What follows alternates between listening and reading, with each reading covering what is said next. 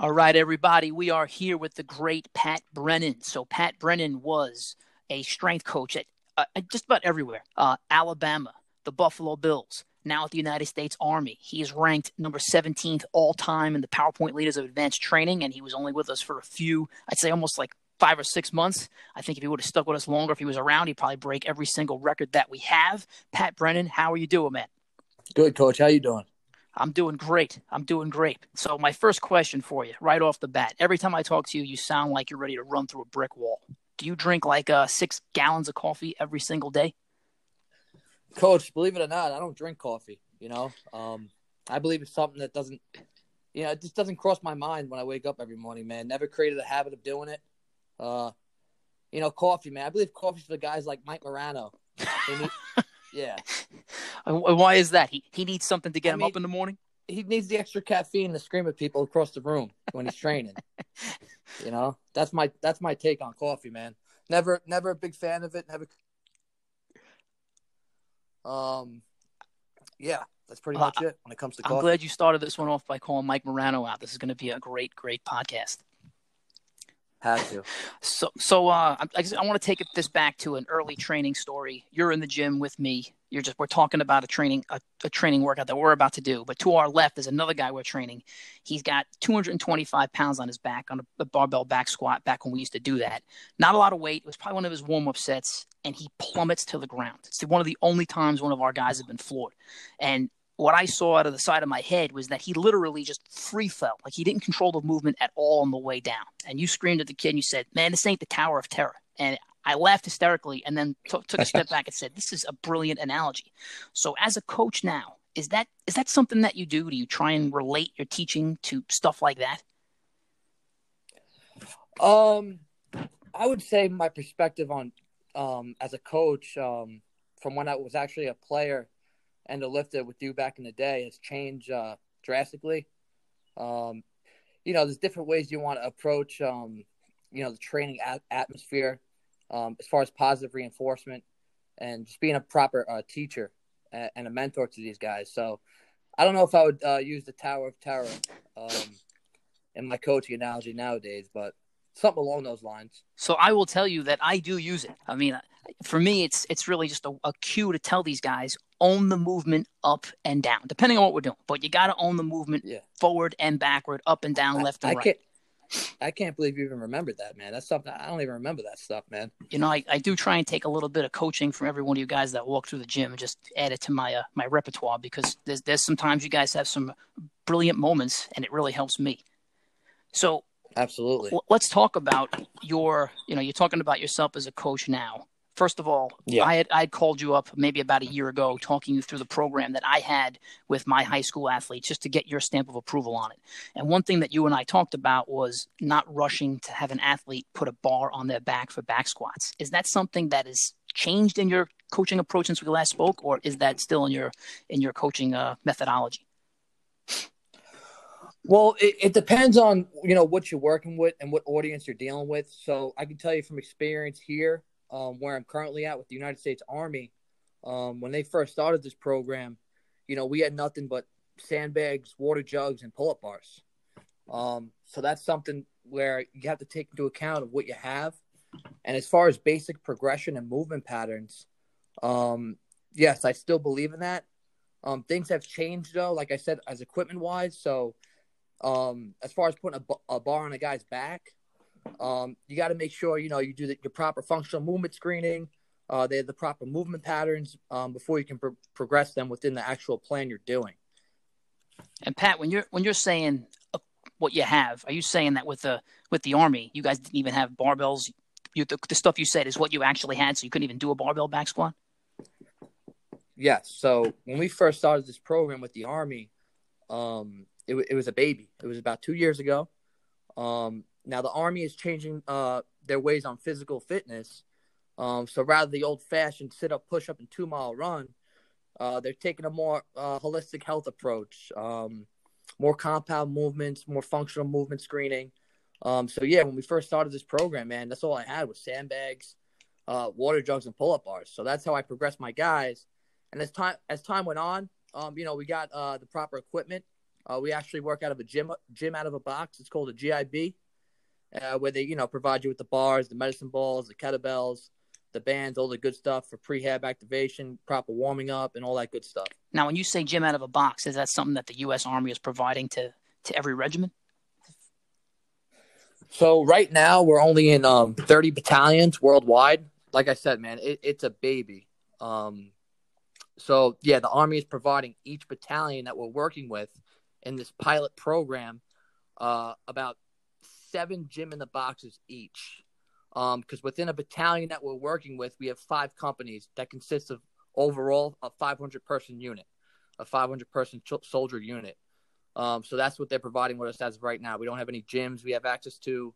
Um, we're solely working out of a gym in a box. So, so talk me through this. Are the guys that you're training? A, are they? They're currently in the army. Are they at a boot camp? They're like already. They're in. Yeah. So they're they're currently they're they're already in the army. So they go through boot camp.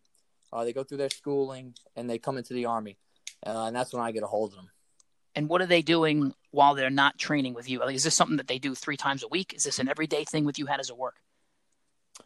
So it's pretty much like training anything else, like training a high school football team, training a college football team, as far as schedule goes. So you have your um you have your strength days, uh, Monday, Tuesday. Um, they're on a rotation by company. So there's five companies. So my assistant and I, we just rotate the guys through the days. So we have our strength days, and then we have our specific training days, which is for the Army Combat Fitness Test, which is the new standard across the United States Army come October 2020. And what is that test? We have a couple of guys in our crew right now getting ready for the FDNY test. And you, you know how we train. We're running around with farmers walks and yeah. pulling sleds. They were obsessed. They saw some articles on T Nation about this test. Can you talk us through the test, what the events are, and which one of them is your favorite one? Yeah, so pretty much like I said earlier, um, the Army's getting rid of the old fashioned sit ups, push ups, two mile run on how they test their soldiers. And um, with the Army Combat Fitness Test, um, is made up out of is more functional movement, uh, more compound movement. So you have a deadlift. It's a three rep max uh, repetition and deadlift um, on a time basis. From there, you get about two minute recovery. You go to a standing power throw. Um, you get two attempts at a standing power throw. Uh, you go into your hand release push ups after that um, for time. Um, moving forward, um, after the hand release push ups, that's when you go into your um, your sled drag sprint carry. Uh, so that's something that really taxes you out. Um, they also have some core stability in there with a leg tuck, what a lot of people are struggling with. Um, we can go over that uh, stuff, you know, later in the week if you want to. Um, I can give you some guidelines and plans of how to progress that kind of stuff for the guys. And then they still have the two mile run, including after all of that stuff. So the the power throw is that what a medicine ball? Yeah, that's what a medicine ball, the power throw. And then the, the, the knee tuck, are they hanging from a pull up bar and they have to get their knee over the bar? Knee tuck, they're hanging from a pull up bar. They have to hit their knees to their elbows. So it's kind of technique behind it. Uh, something you got to practice, and you got to get those knees to the elbows, man. You got to crunch them out. So yeah, I, am just thinking through that we had done. Uh, I think we called it gorilla ups. It's very similar. It's almost like a pull up and a, at the same exact time. I don't even know what you'd call it. You're bringing your knees over the bar, and it is brutal. So I can only imagine brutal. how hard it is. Now let me ask you this: the guy, yeah. the, the, guys that you have, if they're already yeah. in the army, do they? What's the reason for the fitness test? So they can stay in the army, or do they have to be past a certain level of fitness to maintain their status?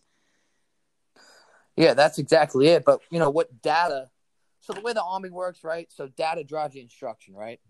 Um, the data over the last whatever it's been, 25 to 50 years, has shown um, a serious increase in injury within the army setting. You know, guys are getting broken down. Um, you know, guys are injured. Guys aren't deployable. Um, which in the end it hurts the army because these guys can't, you know, do their job. Right. They can't uh, perform their tasks. And so what's going on? The army saw this. They took this data um, you know, they tried out a pilot test. They hired about four guys to start two years ago. Um, and right now, as far as strength and conditioning coaches go, um, and right now they're at 60 strength and conditioning coaches. And that's just within 30 battalions, 30 units. So this this project um, is taking off. Um, the data they're receiving from this program um, has decreased the risk of injury. So in return, guys are more specific to their task. They're able to perform their task, and you know, it's just a whole holistic approach um, to the Army setting. I love it. You got the hair standing up on the back of my neck because I, have even read things about fire departments. I don't think it's the New York City Fire Department, but very similar. They're taking data. Guys are getting injured. They want functional training. They want uh, prehab, yeah. rehab, putting it into yes. to their cycles. So, yeah. d- for this fitness test, is this something that was handed to you, or were you a part of the actual design, given how early you are in the process? So, as far as design goes, it's it's literally like having a baby and molding a baby. So four, they started with four guys. Um, the Army, like they were saying, they want to add more coaches. So the way it's broken down before we even go into that, I want you guys to understand and the listeners to understand how the structure uh, of this program is. First of all, it's called the H2F program. Now, what it stands for, it's a lot of fancy words that we probably can't pronounce. Um, within the structure of the H2F program is a head strength and conditioning coach, an assistant strength and conditioning coach, a physical therapist, an athletic trainer, and an occupational therapist. So that's what we're working with. That's within each unit, each 30 units we are working with worldwide right, now. Um, you know, from there, we're learning as we go. You know, we're developing as we go. We're coming up with better ways to um, program, like in a time like now where you know, we use Excel to program our data. Um, you know, that's some stuff you, you deal. I'm dealing with 500 guys here within my unit. I'm responsible for 500 soldiers for their physical fitness capabilities, and it's hard for me to sit there, email, text, program, take phone calls all day, as you would understand. Right. So, we're actually um, in the process of um, looking at the programs, um, programs like Titan GPS, uh, TeamBuildr, uh, bridge, where we can better access our individualized programs for the soldiers so we can push through that, that through the chain of command. And I don't know if people can appreciate what you just said because you've worked at the highest level. You've worked at Alabama, you've worked for the Buffalo Bills, and let's say even Alabama. What's the most amount of guys that are on a team at any point? Is it like a, a hundred plus red shirts and gray shirts, maybe 125 guys total? Yeah, about 100 and I would say 110 to 130 guys uh, total, gray shirts, red shirts uh, included. And, yeah, so yeah. and a much bigger support staff, right? It's not you looking at every single guy's program. Oh yeah, definitely. Uh, more resource, more resources. So when you got these army guys, are they? What percentage of them are like general population guys that have never deadlifted before in their life? I would say about eighty-five percent. Wow. So you have not only do you administer this test, you have to take them through the basics of like this is the position you need to be to deadlift this weight without blowing out your entire body. Oh yeah. So you start from the ground, you know, the ground up, um, building the foundation with these guys, man. Um, and like you said, going back to your your early your previous question about the sandbags and the water jugs, yeah, that's something that should be instilled in everyone's program if you have the access to it, because that's when it comes into play with technique you know, you can't put a bar on a guy's. That's my theory. You can't put a bar on a guy's back until you teach him the proper movement yep. patterns. Um, you don't want to blow anyone's back out. You know, you got to go through the, the, the progressions. It's you know, it's normal for a strength and conditioning coach to work that way. Um, so what that being, can we, can we go to your because I, I want to yeah. hear about your general yeah. training philosophy, maybe what you've taken with you th- through college, through the NFL, and now with with uh, let's say the military. Yeah. What is your general philosophy? So I would just say, you know, the way I look at philosophy, man, I'll be honest with you, man. Philosophy is what your opinion on the things, your surroundings, right? The things around you, the things you're working with. So I break my philosophy uh, into two different sections. So one being culture, um, second being training principle. Um, as far as the culture goes, the way I look at things, you know, you want to surround yourself with good people, trustworthy people who work together as a team uh, and bring different components to the table. Um, people who understand building both the person first uh, and the athlete from the ground up. You know, you need that trust, you need that loyalty, you need that buy-in from the people you are working with, um, and that that all ties in with being authentic, man. You know, be your true self. It don't happen overnight. It takes time. And moving on to my training principle, um, you know, everything I do is is scientifically backed. Um, I don't know if you follow Coach uh, Alexander Prilepin. Um, I, I, don't. Yeah, so Prilepin, uh, he he was a big influence on my career, um, from my mentors, um, and what we, you know what I learned uh, growing in this field. And you know, Prilepin, he was uh, actually the weightlifting coach uh, who trained the guys from the USSR junior and national teams uh, back in the 70s and 80s. Um, you know, he was a great coach, a great teacher, and a great researcher. And that's kind of uh, someone who kind of molded my foundation as a coach as far as um, programming proper progressions, volume, and intensities. Um, you know, based on that, coach, um, you know, the principles you apply vary and change based on the audience you are dealing with. You know, yep. some things don't change uh, in my principles. You know, start like you always want to do your functional movement screening, your baseline testing, you know, and, and your beginning stages of work capacity. But as far as the levels you work at and the athletes you deal with, the method, the methods of approach changing from the, the experience of the training age of the athletes you're working with? Man, I got I got a hundred questions for you, but I don't even. I'm, let me let me let me take one yeah, step. man, back. I got so much. I got so much in my head right now, depth wise, that we could talk for hours. let, let me try the key points. yeah, here. Uh, let me try and break this down because there's a million things I want to talk about. First of all, yeah, you always yeah. there was like this stigma of Pat Brennan. He's a natural. He's a bruiser. He can just show up to a weight room and bench 350 which I think yeah. there's a little bit to it of that. But when did you become this tactician? Because most people who are naturals, they just go in and do it. They don't think about the science behind it. When did you start thinking about that stuff? You know what it was, man? It was actually it, it was a turning point in my career as, as a person and a professional, man. When I, you know, as far as passion goes, now I believe, you know, that's something I was born with. Um, you know, through my experiences, uh, through coaching, um, and getting more tactical in my approach. Um, that's just something that comes with experience, man. Being at different places, you know, being a listener, uh, not talking as much, taking all the information you can gather, and kind of molding your own self identity, um, you know, as a professional and as a person. And what it really comes down to is the person you are.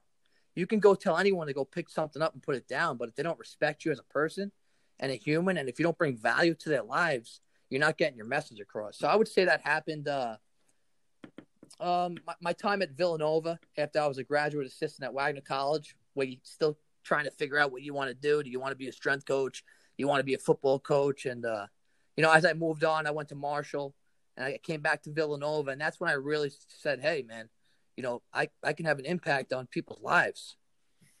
And how did you know that you didn't want to be a football coach? because like, you were a good, real, real good football player. How did you make the, the differentiation? You know what? I'm going to stick to the weight room right now.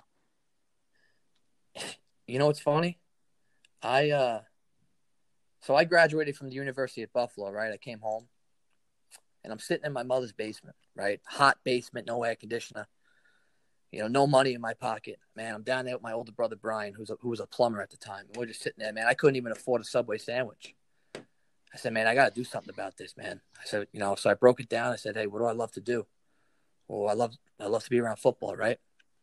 So Wagner College was up the street from my house. So I would go up to Wagner College when I got home that summer. And I was always looking for Walt Hameline. Walt Hameline was the head football coach at the time. And, you know, I was always knocking on his door. And, you know, it was the summertime, man. Guys are at the country clubs golfing. Um, there's nobody really around, you know, except when you get into the training aspect in June and July. Um, so my third time walking up there, man, I, I, I saw some guy. This guy, he, he looked like a dinosaur. Um, his name was Brian Trace, and he's my mentor. He's my original mentor.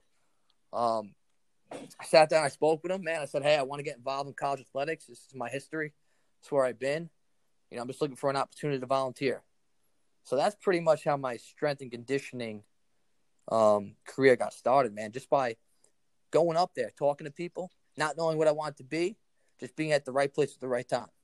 Is it hard being a football guy as you're a strength and conditioning coach, not commenting too much or caring too much about the X's and O's? It's not hard because I do it anyway. When I'm on the field and I see something at any level, you know, the principles stay the same, the foundation stays the same for each position. So if I see something on the field, man, a guy comes off the field, man, I'll grab him by the face mask, man. I'll talk to him like, hey, look out for this next, you know, next time you're out there. And, and guys listen, because what it comes down to, like I said, is is the value you bring and the guys respecting you. as a person. Yeah, I know when I was in college, I felt like I spent more time with my strength coach than I do with my linebacker coach. I thought Absolutely. that guy was like my dad. So you get instant credibility. And the fact that you played ball gives you even more credibility. Absolutely. So I got to ask again because you're you're a naturally strong guy. You're one of the best running backs ever in Staten Island high school football history how do you get this humble mentality of I'm going to listen? Because guys who are as strong as you are naturally, they usually don't listen. They just say I'll do whatever the hell I want to do, and they're strong in spite of what they do, not because of what they do. Is it was this the way you were brought up? Like, what gives you this humble mentality to keep learning? Well, going back to that, coach, I'll be honest with you, man. It, it came, you know, and I'm not trying to, you know, pep myself up or anything, but it really falls back to me being a kid. You know, I grew up in a tough Irish household. Um, you know, my father was a New York City firefighter. He was a 9/11 first responder. Um, you know, he instilled you know value into my brothers and I, man. Uh, blue collar work ethic. Um, you know, the passion to succeed, to be the best at what you're doing always. It was kind of like a yes sir, no sir mentality growing up. And man, it was just it just molded me.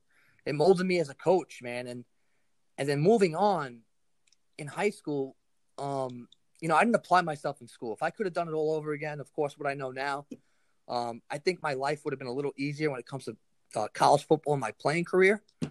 Um, so starting from um, St. Joseph by the Sea, I had a total reset, man. I wasn't the man anymore. You know, I was a kid from Staten Island. Um, I, I, I tore my meniscus. I took two years off out of football, out of high school. I had to go to Nassau Community College, man. I took the ferry out there every day for two years to earn my associate's degree, where I played uh, fullback for Nassau Community College. Every day, three hours there, three hours back. A lot of thinking, man. You know, so, a lot so of thinking. Talk, when when did this happen? So you graduate C. Are you yeah. you blow your meniscus out after the season's over, or during the season you're senior? Graduated year? C, had no grades. Of, right. Know, didn't apply myself. Um, got recruited by a few junior colleges. I couldn't even qualify for a Division two, Division three school. You know, might as well Division one. And I, uh, you know, I got recruited by Dean College up in uh, uh, Massachusetts. And during that summer, I was training, um, and I tore my meniscus uh, doing speed and agility. And man, I just, you know, I just fell into a hole, man. You know, I, I used it as an excuse of why I didn't want to go away and live away from home. I don't think I was mentally prepared for that. And I just sat on my injury, man. And when the time came around, I just, you know, I called the coach up and said, "Hey, coach, sorry, I can't make it." And you know, from there, man, I, uh, I get, you know, I eventually got surgery on my knee, but I was sitting at home, man, for two years after my after my high school playing career. I couldn't even go to the gas station or the deli, you know, to get a bacon, egg, and cheese without somebody running into someone and them asking me, "Hey, man, I thought you were playing, you know, big time college football." So I think that's when I really, you know, woke up, and then my journey as far as, you know, you know, uh, going to uh, Nassau Community College, and that's where it really started, man. Can, can you expand on that? So, is it because someone said to you, "I thought you were playing big time college football"? Did that hit at you? Is that what made you make the comeback? Yeah, that's that's that's what hit me, man. That's what hit me. And and going back to you know when you coached me in high school and Coach Manos, you you know you always drilled in our head. Uh, you don't want to be average, and that's something I always took with me. I don't. I never want to be average, man. I, I fear being average. Um, it scares me. Um, and then go yeah you know going down the street you know doing normal tasks throughout my day man. I'm telling you man i'll be running into people hey i thought you out playing doing good for yourself. I just it was the stigma of you know of just always succeeding in things in high school prior to high school as far as athletics and then it was over and i didn't even put effort you know i didn't try to ex- expand on my career and that's when it really triggered it when people would tell me that you know it just triggered something in my head man.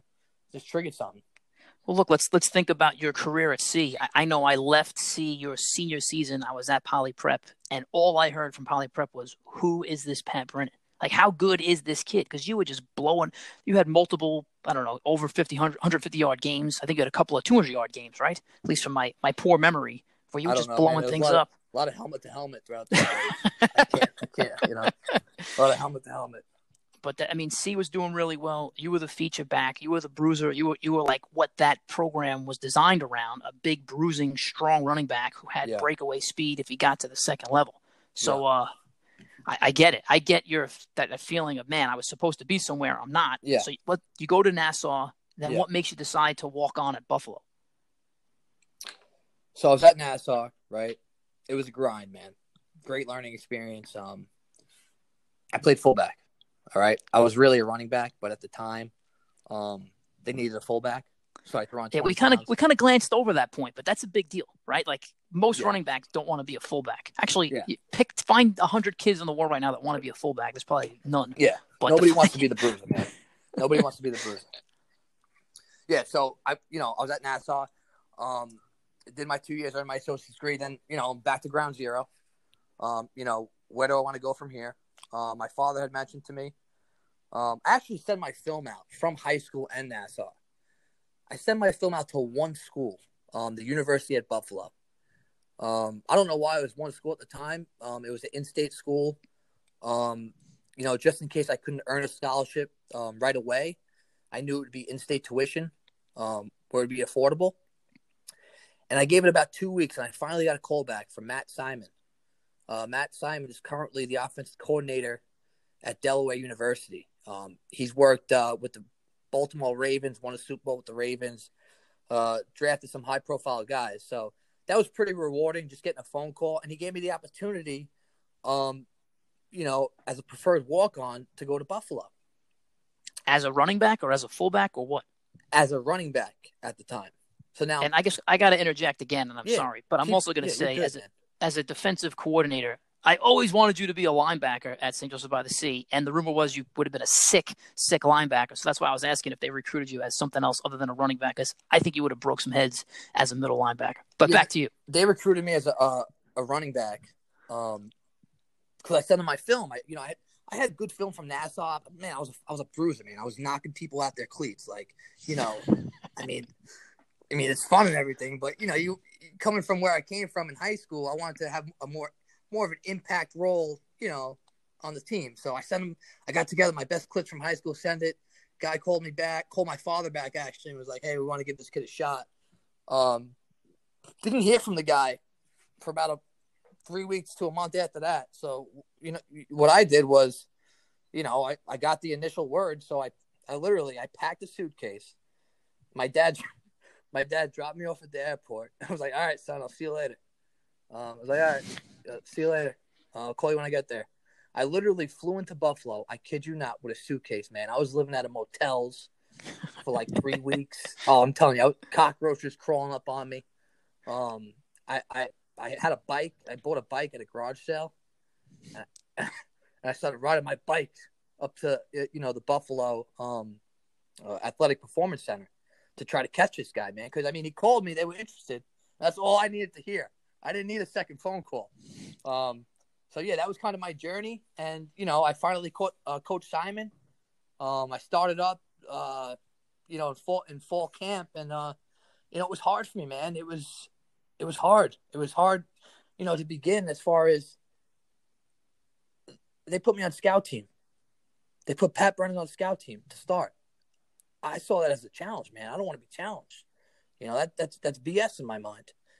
The first play I got the ball on the scout team, okay, I ran into the middle linebacker as hard as I possibly could. Right now, these guys, these guys been together. You know, some of these guys been there since they were freshmen, man. Five years together, four years. These guys are brothers, man. They ain't gonna have an outsider come in and and right. and you know try to knock them off their feet, right? I ran into this kid so I, I can't remember his name. I ran into him so hard, man. I definitely got a concussion. Um, next thing you know, it the whole defense is on top of me, just just wailing at me, beating me up. oh yeah, and I said, "Bring it on, baby." You know, and I kept going. I kept going. I kept helping the team that first year I was there. You know, to get better. Um, you know, to achieve their goals in that kind of a role, right? And you know, I didn't have a lot of years of eligibility, man. And, you know, people were encouraging me because I pretty much went from the most hated kid on the team to one of the most liked kid on the team just from my work ethic right? And it eventually got me a you know a role on special teams where I was starting on all special teams, where I was able to travel to Ohio State and play in that, you know, the, the horseshoe, uh, travel out to Baylor. Just I knew I wasn't going to be the man, right? I knew I wasn't going to be the man, man. My time, my, my my years were clicking when I took two years off out of high school. I had two years to play two years. I got on the team as a walk on. That first year, you know, they want to mold you. They have their whole system in place. You know how it is, coach. And right. uh, I just wanted to have an impact. I didn't want to be there to wear a jacket. I wanted to have an impact, and that's something that you know I feel like I did. You know, I earned the respect from my teammates, coaches, um, and I had a chance to play. Man, I had a, I had a chance to fulfill my playing Division One football. But that really mo that really ties into my coaching career. If you want to go into that. I mean, uh, yeah, because I'm looking at it from my same perspective. I, I was a walk on, uh, not nearly as big of a school at Buffalo, but that stuff humbles you. And the fact that you're sitting here now, you don't know how many years afterwards, yeah. saying, I just wanted to help the team. I wanted to make them better. I'm glad I got a shot to be a special teamer that's got to make you a better strength coach because when you're a strength coach, you're not just coaching up the starters. You're coaching everybody. You're coaching that redshirt. You're coaching that kid that didn't play a down on Saturday, maybe has to play a JV game on Sunday, and then you really, you could, man, you could talk the talk, and because you've walked this walk on every exactly. different facet of the, this game. Exactly. So, man, so how do you go from oh, that? Man. And then you said you went to Wagner how do you end up with the Buffalo Bills? How do you make this transition? And why do you keep going to such places that are so cold? You know I'm a Viking, man. I love the cold. you know I'm a Viking. So yes, how, how, do you make your way into the NFL? All right, so to make a long story short, um, I was at Wagner, did my two years, um, had the opportunity to go out to Marshall. I was the head strength and conditioning coach for men's basketball. Um, now, now just remember, when you're building your career, and I'm sure someone like you knows this, it's like anything else, man you start, you know, lowest on a totem pole, no matter who you are, right? So a lot of these jobs that you see in the college sector are part-time work. So there's a beginning and an end. There's a contract. Um, so moving on from Wagner, right? Beginning and an end. I was there to earn my master's. That was a two-year program. Uh, earn my MBA in business management. Got to move. How does that work? They say you got six months. You got a year. You know exactly when the end date yeah, is. pretty much uh, two years. I was there for a little two years and change just depending on when you fulfill your requirements um, for work and your credits. Um, moving on to Marshall, man, that was my first real job, man. I was excited, right? Division one school, having an opportunity to work with the basketball team on the Olympic side of things. Uh, shout out there to Marshall in Huntington, West Virginia. Um, but that was another contract. There was a beginning and an end. It was a 10 month contract, right? One day I got a call from Brian Trace, um, who was at Wagner, who hired me at Wagner as a graduate assistant. He got the head job at Villanova University for football. I packed my bags once that contract was over at Marshall, right? Excited to get back into football. Shot down to Philadelphia. I was the top assistant uh, for men's football under Coach Trace. Um, it was a place I really loved to be at. Um, at the time, my, my wife was actually living in Buffalo, uh, Niagara Falls, and my first day at Villanova, coach, I kid you not, I get a phone call at the end of the day, right? did all our work. My first day there, I get a phone call from my wife. I'm pregnant. That's what she tells me. I'm pregnant. She's up in Buffalo. I'm in Philadelphia. I'm living in the weight room at Villanova for four months. I lived in the weight room. I finally got an apartment after that. The first day I'm there, she tells me. Wait, you're li- you're literally living in the weight room. You're not just the guy who's working no, no, no. out. I'm literally, literally living in the I weight room. cot in the weight room. You know, I'm waking up in the middle of the night, sleepwalking. I'm eating peanut butter and jellies, drinking chocolate milk. So I had my whole my whole uh, nutrition performance room right next to me. I was living in a closet, and uh, you know, once my son was born, you know, I had to, it was time to be a father. So I had to leave my job at Villanova. I couldn't afford to move my family to Philly. There's too much going on. My wife had a good job. Um, like I said, the part-time contracts, man, they you know you don't get paid a lot, as you can imagine. Um, so I, I, you know, I packed my bags, headed back to Buffalo. Now I'm back at square one, and I, I want to continue to coach. Right? I'm a father. I'm not going to quit. I'm not a quitter. I walk into my old college weight room. I start volunteering. You know, this is where you got to put your ego to a side. You know, to continue to grow as a coach. Um, started volunteering. Um, at the time, Buffalo, the university, it's cold, as you know, it snows a lot. They didn't have a field house where we could practice, so we were commuting, uh, commuting to the Buffalo Bills facility, where they have a field house during the winter right. and all that good stuff, right? Um, I was there, you know, ended up uh, walking into um, Jason Oszvart. He was an assistant strength and conditioning coach for the Bills at the time and I kind of made a connection because he used to work at Villanova, and he also worked with the New York Jets, um, where my cousin uh, works, where he currently works as well. Um, so I kind of, kind of like planned my attack a little bit. I used that as leverage, and you know we hit it off. I, I sent him my resume, and uh, I was volunteering, like I said, at the college in Buffalo, and he gave me a call, man. He said, "Hey, we have a, you know, a part time spot, um, where, where you, where I'm going to be working in the off season, um, you know, summer up until preseason, but then the contract ends." And that's it. And your cousin is he a strength coach too for the Jets? What does he do?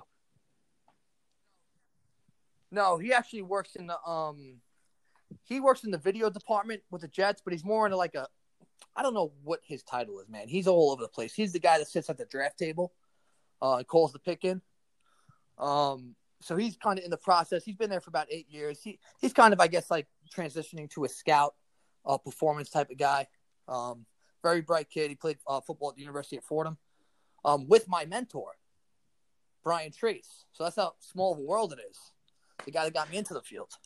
So I kind of tied all that in, made the connection.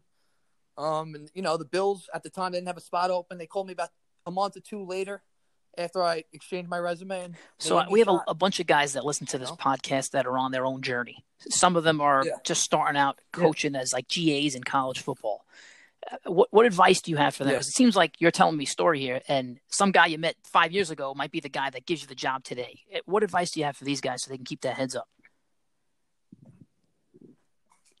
well, first and foremost, um, you know, be your true self in that environment. Um, because guys like us, man, mo- you know, most of the guys you're talking about, I would say they're from the yep. Staten Island yep. area. They're all right? they're sea guys. There's guys that went to sea and they're they're following on a similar path yeah. to you, but in the football sense, not in the strength and conditioning sense. Yeah, they just got to understand, man. Like, hey, we're we're a different breed, man. You know, Staten Island guys, it's our own little world, right? Guys are tough. Guys are blue collar use that as your advantage, man. I've been to a lot of places, um, seen a lot of different people, met a lot of great people. Um, but there's just something about you know the Staten Island uh, camaraderie that's just different, man. We you know we bring a different type of approach um, to these type of settings, man. You know, be yourself, never burn a bridge, right? Always do what you're told. Um, do a little extra work on the side, but just do your job, man. Stay focused, stay in your lane. It's not for everybody. It's really not. So if you don't quit, it's more of like a survival of the fittest type of deal here. And I'm looking through your resume when you're going to say uh, Wagner or Marshall. You're not coaching football guys. Did that eat at your soul, or did you say, "Look, this is just another opportunity for me to learn"? Another opportunity to learn. That's all it was. It wasn't permanent. I understood that in the contract. It's a stepping stone. You know, it wasn't. So most of my moves, coach, it wasn't by choice, right? it was it was I had to keep pushing through. You just had to keep pushing through. There was you know most of my contracts, like I said, were beginning and end. So get another opportunity to coach women's soccer, man, I would have been on that. That's the kind of mentality you have to have if you want to survive in this profession as a strength coach or a football coach, position coach, whatever you may be. Love it. I love it. So then t- take me through the next step of this journey. You, you leave the Bills and now you go to Alabama, you know, the top football school in the yeah, world. So how, how does that happen? yeah, it's it's all right. So what it boils down to is the, it's the relationships, and you understand this. Um, this is what we try to preach to the younger guys coming up. Uh, relationships, man. I I ended up uh, building a relationship with uh guys like AJ McCarron, um, who was with the Bills at the time. He was a a national championship quarterback at Alabama. Um, guys like Levi Wallace, who's uh, actually the starting cornerback um, for the Buffalo Bills right now. He was a walk on at the University of Alabama. Build a connection with those guys. Um, they said, "Hey Pat, man, why don't you? Um, we're gonna make a call for you. You know, why don't you go out to Alabama? Why don't you go out to Alabama if you want to go somewhere in your career, man? We, will get you an opportunity in there. You know, you go out and showcase what you can do, and put your head down and work hard. Um, and that's what I did, man. So the relationships got me to that point. It wasn't Pat. That's crazy that you had a, a player, right? players speaking on your behalf. That's sick. Yes. Yeah. So, you know, I went out to Alabama. Um, I was in a small role. You know, once again now, my son, he's six months old. My wife, they're in Buffalo. And, you know, I packed my bags after a family discussion. I got my car. I drove out to Alabama. I had nowhere to live, nowhere to stay. Um, I ended up sleeping on some guy's floor um, on a mattress, man. Some some guy who was a who worked within Alabama athletics, and uh, yeah, that's pretty much it, man. Paid him rent, a few hundred a month, and uh, you know, I grinded, man. I kept grinding and grinding and grinding. I was away from my family. I was missing my son growing up. Um, you know, and that that all you know ties into where I'm at now. And I guess I'm, I'm just trying to get inside your head. It seems like you've been through a lot. It seems like there's no it seems like there's no opportunity that would scare the hell out of you. Like, yeah, I'll, I'll just be the head coach for the uh, U.S. Army, no problem. yeah, I mean that's the mentality you have to have. I mean, if you want to survive in this profession specifically, you know, I'm not a desk guy, coach. You know this. I'm not going to be able to sit at a desk. I, you know, I have a master's degree in in uh, business management, but I'm not, you know, I'm not applying that right now. I'm applying something totally different, right? And those experience and the knowledge I've gained, you know, was through these experiences, being at these high caliber places, knowing what it was like to be at those places. That's something that I strove to do. Um, you know, to kind of mold my own personal identity in the strength and conditioning community. And I, I want to change gears slightly here, but uh, in our own little way for advanced training, we've had arguments yeah. over what's the best physical fitness test or conditioning test for a football team. And now you've been to high level places like Alabama, places like Buffalo. First of all, I got to ask you: Are you even allowed to say what was the conditioning test for, say, an NFL team like the Buffalo Bills versus what it was like with Alabama? See, you'd be surprised now. Um, so when you're in the when the NFL setting, um, there's more resources, of course, right? So it's more specific to the individual, uh, the testing capabilities you have to work with. Um, a lot of it is hands off as well in the NFL. You know, a lot of these guys go home to their personal trainers. Um, you know, we follow what protocol they're doing. They come back. Um, as far as conditioning test goes, um, there's nothing really in stone that would say, "Hey, this strength and conditioning. This is a strength and conditioning test for the NFL. This is strength and conditioning test um, for college football." Right? I guess there's different ways you assess their work capacity. So rather than being in high school where you have to run what 2100 yard dashes, right. right? For conditioning test. You know, at that level, at those levels, you'd be surprised. There's nothing really set in stone. Just show up to the workout, be there on time, and they run you through a program like like anything else, man. Just the consistency of the program is going to get them to where they need to be. Yeah, I'm thinking like at the high school level or a lower level of college, there's this element of trust. What was this guy doing when I didn't see him all summer? You know, what, what's going on now? Yeah. And I, have I've yet to. I've banged my head against the wall of what I thought would be good tests, but in the end, at the end, it seems like mostly it makes you a worse football player. Like it's not worth doing. Exactly. To me, to me, playing football hard and, and fast is probably yeah. the best football conditioning you can do. If you're playing it hard and fast in practice. One. Yeah, because you don't need to run if you're going hard, your intensity is high in practice. Why why do the extra conditioning if you don't need it? Now, specifically, if some guy does need it, needs to lose weight, need to get him on the jump rope, need to get him on the elliptical, uh, the bike. That that's different scenarios. That's more individually based. But as far as um, the way I look at these tests, like even the Army Combat Fitness test, right? The reason why I have a job right now, right? I'm not training these soldiers for Army combat fitness tests. Yeah, that's cool and everything. What we're doing is going to provide them with the results they need. But I'm training these guys for for war. I'm training these guys for life, right? I'm training these guys to be able to survive in their environments wherever they may be. That's how I look at the testing approach, right? It's cool to track the numbers. You have to as a professional. You got to track their data. You got to see if they're progressing or regressing. But I think looking at it, you want to train these guys for survival. Now, let, let me ask you this because I never really thought about it until you said it. But uh, I'm I'm in the army. I don't know. I'm in Afghanistan. I'm sleeping in some bunker, and I wake up really sore. Uh, you're right. This is this guy's yeah. life on the line. If he doesn't know how to correct his body or make himself not get sore, he could die, or he could have yeah. somebody next to him die because his he's he's stiff that morning. Yeah, well, even the mental toughness aspect of it as well. Now, what are you in in your what you're doing with these guys? Are you ever like breaking them down in an attempt to build their mental toughness, or are you just trying to weed out the guys that don't have mental toughness? No, a little bit of both. You know, I believe in breaking the, of course, breaking the body down for it to grow, right? Um, but I look really look, I really look into uh, the mental aspect of it, right? Putting guys through workouts, and that depends on your training calendar, right? You know, what's your goals for that week? What's your goals for that month? What's your goal for the year? And you, you know, you kind of test the guys as you go, but you want to be smart about it. You know, you want to be guys are going to be throwing up sometimes, yeah, of course, but you you're not out there to to you know maliciously, you know, hurt people. You want to make them better, but there's stages and levels to that, as you know, and progressions where you know some days are going to be harder than others. Now, the hardest thing that I personally ever went through, and it was the biggest beating I ever took in my life, was a little something called uh, a RPR. So I saw this on your resume as something that you do. I have to explain my scenario before you jump all over me, but I was at a conference for contrarian football thinkers. It's about, I don't know, midnight. We're back at the hotel talking about what we learned that day. And this guy who was presenting the next day just decided to do quote unquote RPR to, on me in the lobby for about an hour.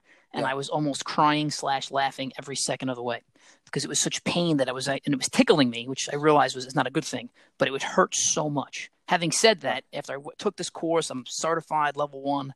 Now I'm ready to go. Yeah. I figured out that the beating I took wasn't supposed to be a beating. But I want to hear your experience.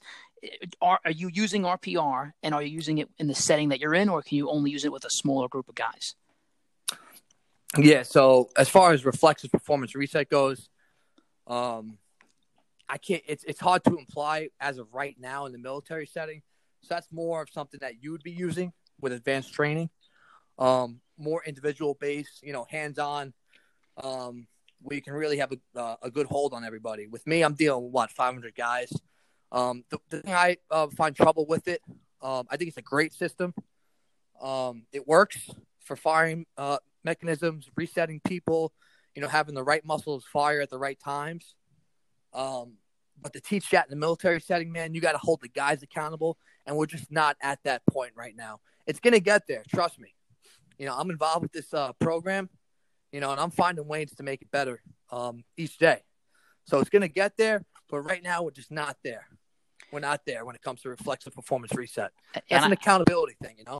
I, I, did a bad job of, on this podcast of explaining what RPR was. I'm glad you said it's a reflexive performance reset. Uh, for yeah. those of you listening who have no idea what it is, imagine some sort of voodoo uh, wizardry where you rub, you are you know vigorously rubbing parts of your oh. body that are trigger points, and as Coach Brennan said, it allows you to fire your muscles at the right time. So uh, the way I've heard it best explained was your muscles are like lights; they're like light bulbs. Yeah. And your central nervous system is like the electric electric wiring that goes to that light. It's the light switch. And if you're not turning that switch on, well, then you're not going to fire things at the right time. And, and the reason it's painful is because a lot of, like, at least in my world, my body was so matted down. My muscles were matted down. They were oh, literally oh, yeah. stuck to my ribs. So to, oh, to yeah. your point about this, this is the nutty thing. The people at the Contrarian Football Conference I was at, one of the guys is the founder of RPR. He's the literal founder of it. He's given the class. He's the guy. Oh man, I can't remember his name. Chris, I, I, Chris yes. Yes, he's a sprint okay. guy. He's a sprint yeah. guy.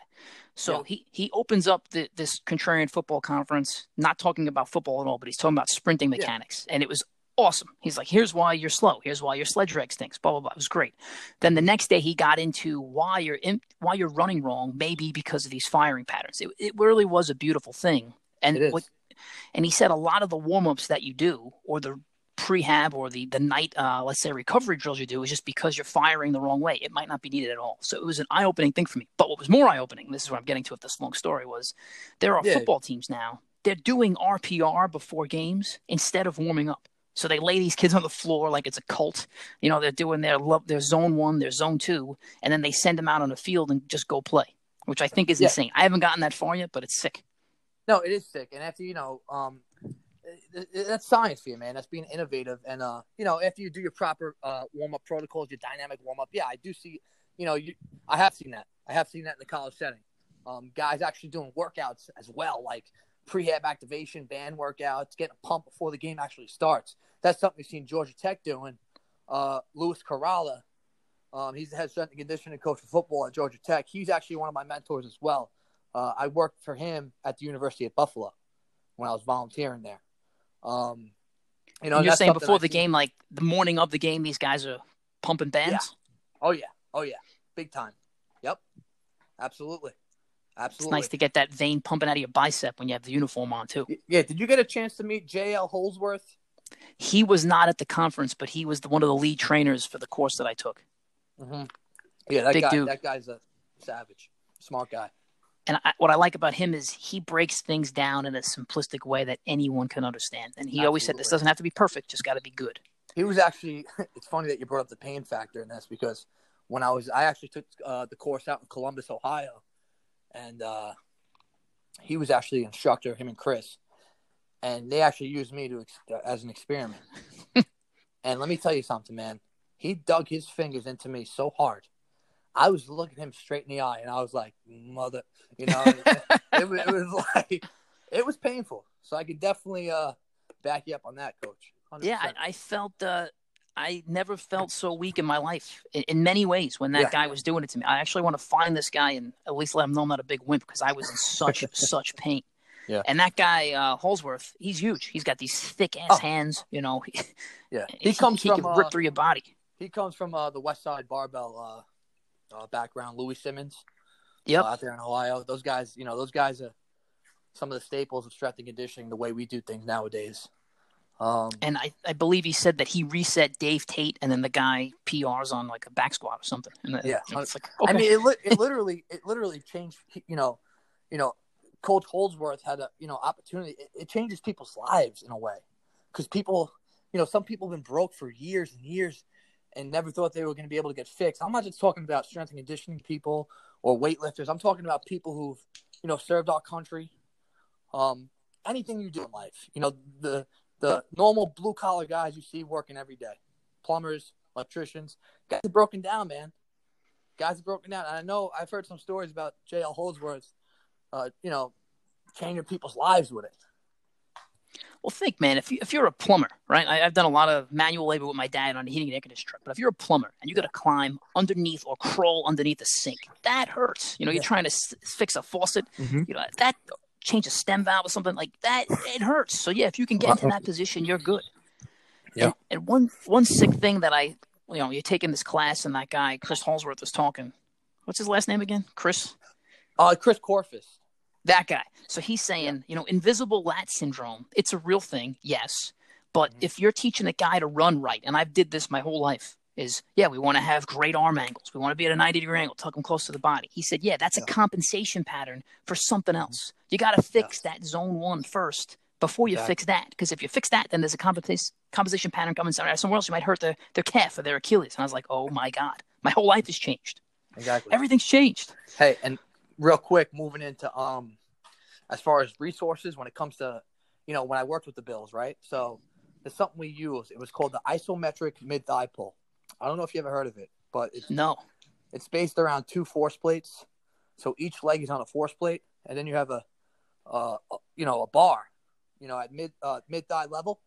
Right? And what it does, it it measures uh, maximum uh, strength.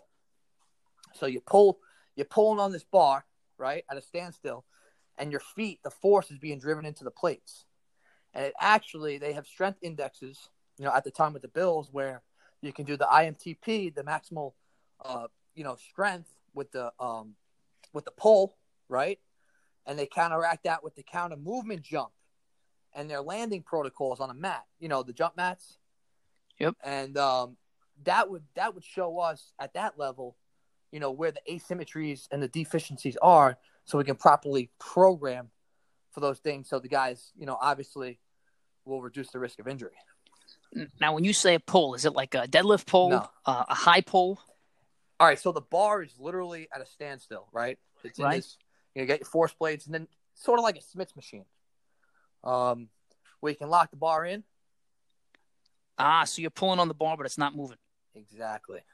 Gotcha. Yeah. So that's just something I threw in there, tie into RPR. I, I- I like it. Yeah. Are you are you ready for some uh, some rapid fire questions now? Sure. Okay. What is the worst training advice you have ever gotten in your life?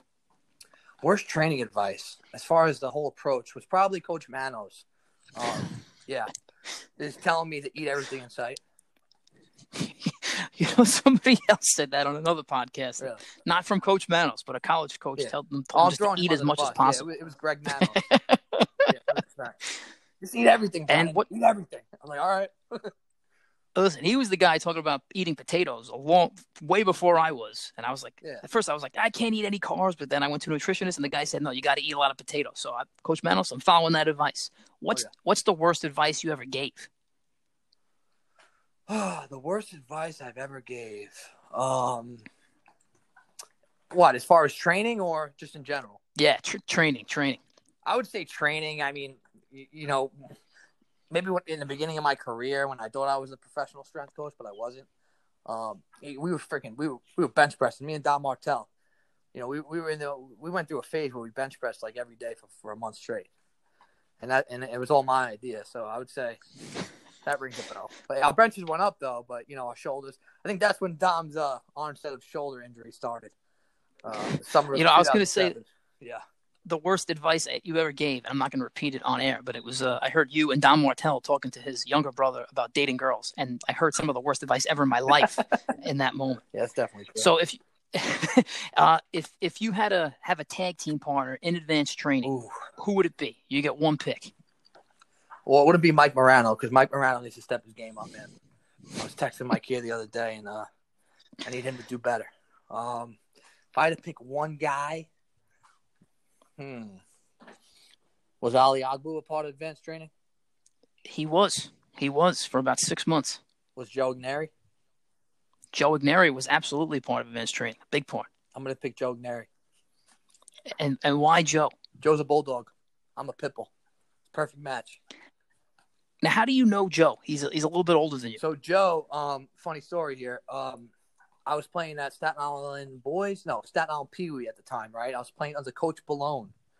We were the Falcons, and uh, this ties into my my story of actually me um, committing to St. Joseph by the Sea High School.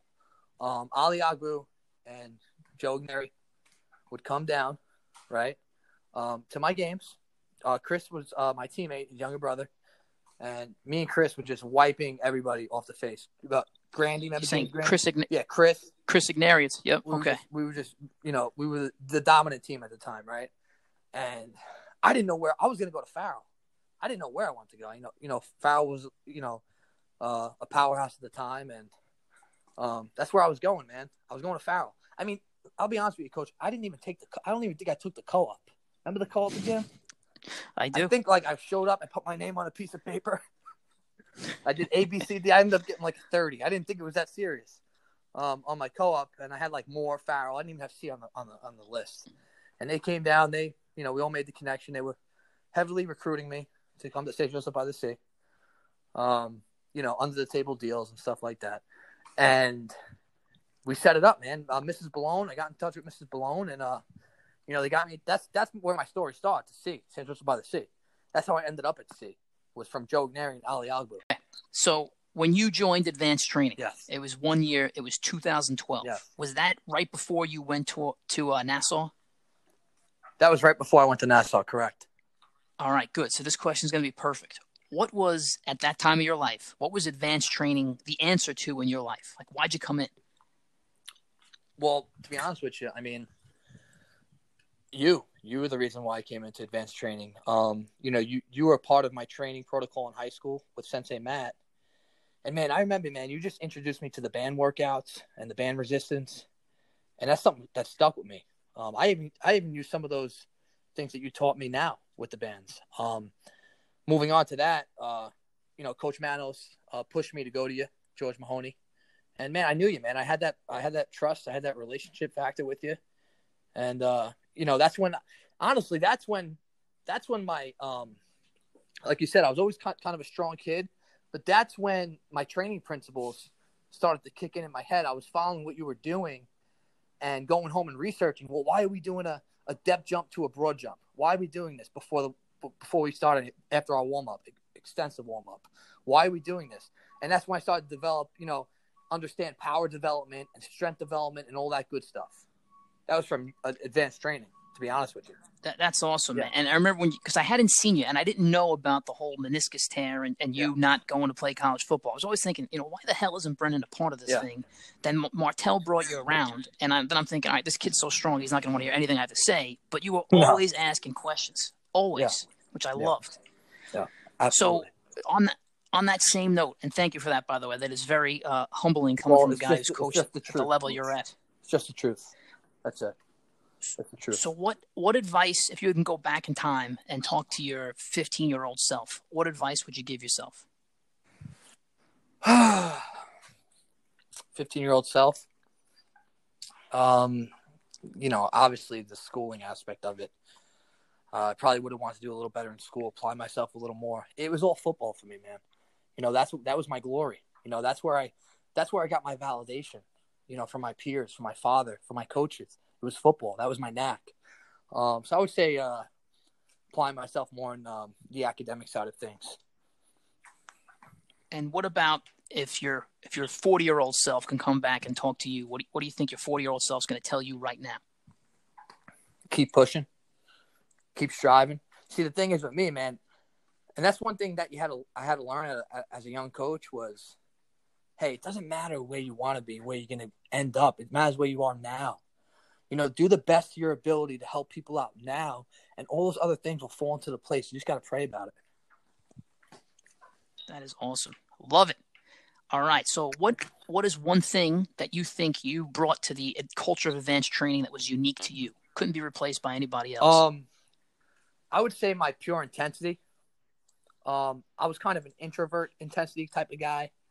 Um, but when it was time to bring it, I'm gonna bring it, and no one's gonna stop me. I'm running through brick walls to get where I need to be.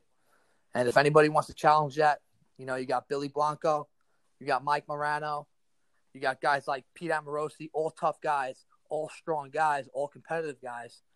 But we might have to bring something back to advanced training where, uh, you know, Pat Brennan make a pit stop. Listen, man, the door is always open, and I'm looking at your when you with the time that you were in advanced training, 2012, you went uh, four and two in the challenges, and I do rem- you had the belt for a while, and I remember one time you had lost the belt, and you were you were so mad at me. You were like, I, don't want this belt I didn't anyway. lose the belt. okay, Coach. I, really did. I gave it away. Yeah, that was nice. That was nice. you. didn't like the Stanley Cup. You don't want to keep know, holding on I got a heart. I want. I want to share the pie. So you're a guy who seems like you love to train, but let's just say you're in the mood to not train. You're unmotivated. What do you do? How do you get yourself ready to go? Um. Well, as far as you know, I'm big on recovery. I mean, you don't want to overtrain. Um. You don't want to increase the risk of being injured. Um. Just you know, following the um nutrition side of things. You know, dialing it down, learning how to, you know, just just taking a break, taking a deep breath, man. Um. Making sure your nutrition's your your training calendar all's up to date. Um. You know, maybe catching up on some work. Um. Ways to where I can get the army physical standards better than what they are now. Um. And just helping people you know, helping people who are interested uh, in the coaching field. My phone is, you know, always on, man. Um, you know, if anyone needs to call me, man, just pick up the phone and call me. I'll talk about anything. You know, no man's better than any anyone else. We all, you know, no one's reinvented the, the wheel, right? Um, there's a million different ways to roam, and collectively, you know, if there's somewhere where someone needs to be, you know, I want to be a part of helping them get there. And look, you, you gave me credibility when I walk into the high school I was at and say, yeah, I just talked to the uh, strength coach at Alabama and he approves of our workout plan. What? yeah, I said, yeah, he likes it. Okay, that, that gives me instant credibility. I also happen to mention that I talked to, I said, I was like, I talked to an Yeah. NFL coach today. I talked to a guy from Alabama today. It was all you. I was like, the guy, the head of strength conditioning coach of the Army. Talked to all three of these guys today and they approved of our work. Well, I'm just a regular guy, coach. I'm a regular So- guy just trying to be above average. That's all I am. That's all I am. I don't believe That's that for am. a second, sir. So two, two, two more quick questions for you. Uh, the, the one of them is, what book, movie, or seminar or something has made the biggest overall impact in your life? Like what what motivates you outside of what you do inside You of the gym? What movie you- you're talking about? Yeah, Uh, yeah. Rudy. Oof, beautiful, love it, love it, and hits home to your walk on uh, walk on situation at Buffalo. All right, last question. My selfish question that I ask every single person on the podcast. What is one life lesson you can give me on how to simplify or remove clutter? And it doesn't have to be in lifting, it could be anywhere. Remove clutter. Huh? Um, I would say give yourself Yeah. a day, whatever the whatever it is now. This is in general, right? Give yourself a day to take a deep breath, sit back, reevaluate what you're doing, right? reevaluate your goals. Like Manos always said, right? Coach Manos, write down your goals, write them down, check them off. Always have something that's at the end of the tunnel, end of the tunnel, right? That can show some light, right? That that that's the one thing I can tell you to um, get rid of some clutter. Always write down your goals and take the proper steps into getting there. Don't rush. Just get there. Is this something that you do like once a week? Is it at the end of every day? Is it mini goals? How does it work in your life? I would say no, it's not once a week. No. There's different levels to the goals that I write down, right? Whether it be six months, a year, two year goal, five year plan, 10 year plan. You know, those goals are written down in my notebook, man. You know, sometimes you got to go back. You know, if you get off track and look at what you wrote down, um, that's the way I do it. And as you go, you check the goals off. You always keep them in the book. You don't erase them. So make sure you're using ink. and and to your point, man, like I, I'm really good at mini goals and daily goals. I'm very bad at the big goal. So I, I need to do better at that. Maybe at least once a month, go down and go back to that big goal. What is it? Because for me, it's always about the what's what am I going to do today? What am I going to accomplish today? And it's not about where the hell is this leading to. All right, man, we've hit it. We've hit about a, uh, an hour and ten minutes.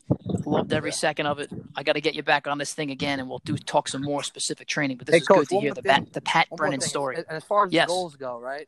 No matter who you are, it doesn't matter who you are. You can be the head football coach of New York Giants, right? Just sit back, take a deep breath, right, and just understand that that the goals is the foundation, right? But throughout that journey, whether it's a week, six months, two years, five years, you got to be able to adapt to change. You have to, right? So uh, adaptation is huge, and being able to move on the fly and make changes when it's needed for your benefit and for people around you. I love it. I wrote because if you wrote down your storybook, it wouldn't look like what I'm looking at your resume. Your resume's sick, but I'm sure when you were uh, 18 years old, you didn't draw it up this way, no. and now you're at where you're at. It wasn't. It wasn't a straight road, right? There's a lot of turns along the way. I was supposed to be on a crane on a high low, according to Manos. I was gonna be on a. I was gonna be on a construction site on a high low. You know, move, moving moving parts around, but uh, you know that that was his plan for me, but that wasn't my plan. Well, you, you, you made it where you're at, brother. I'm super Thank proud you. of you. You you come a long way. I'm I'm excited to learn from you in the future, and let's do this again. Yeah, absolutely. All right, Pat. Great talking to you, absolutely. man. Thank you. Thank you for your All time. Right, All right. Stay safe, brother. You too. Thank you. Bye. Bye.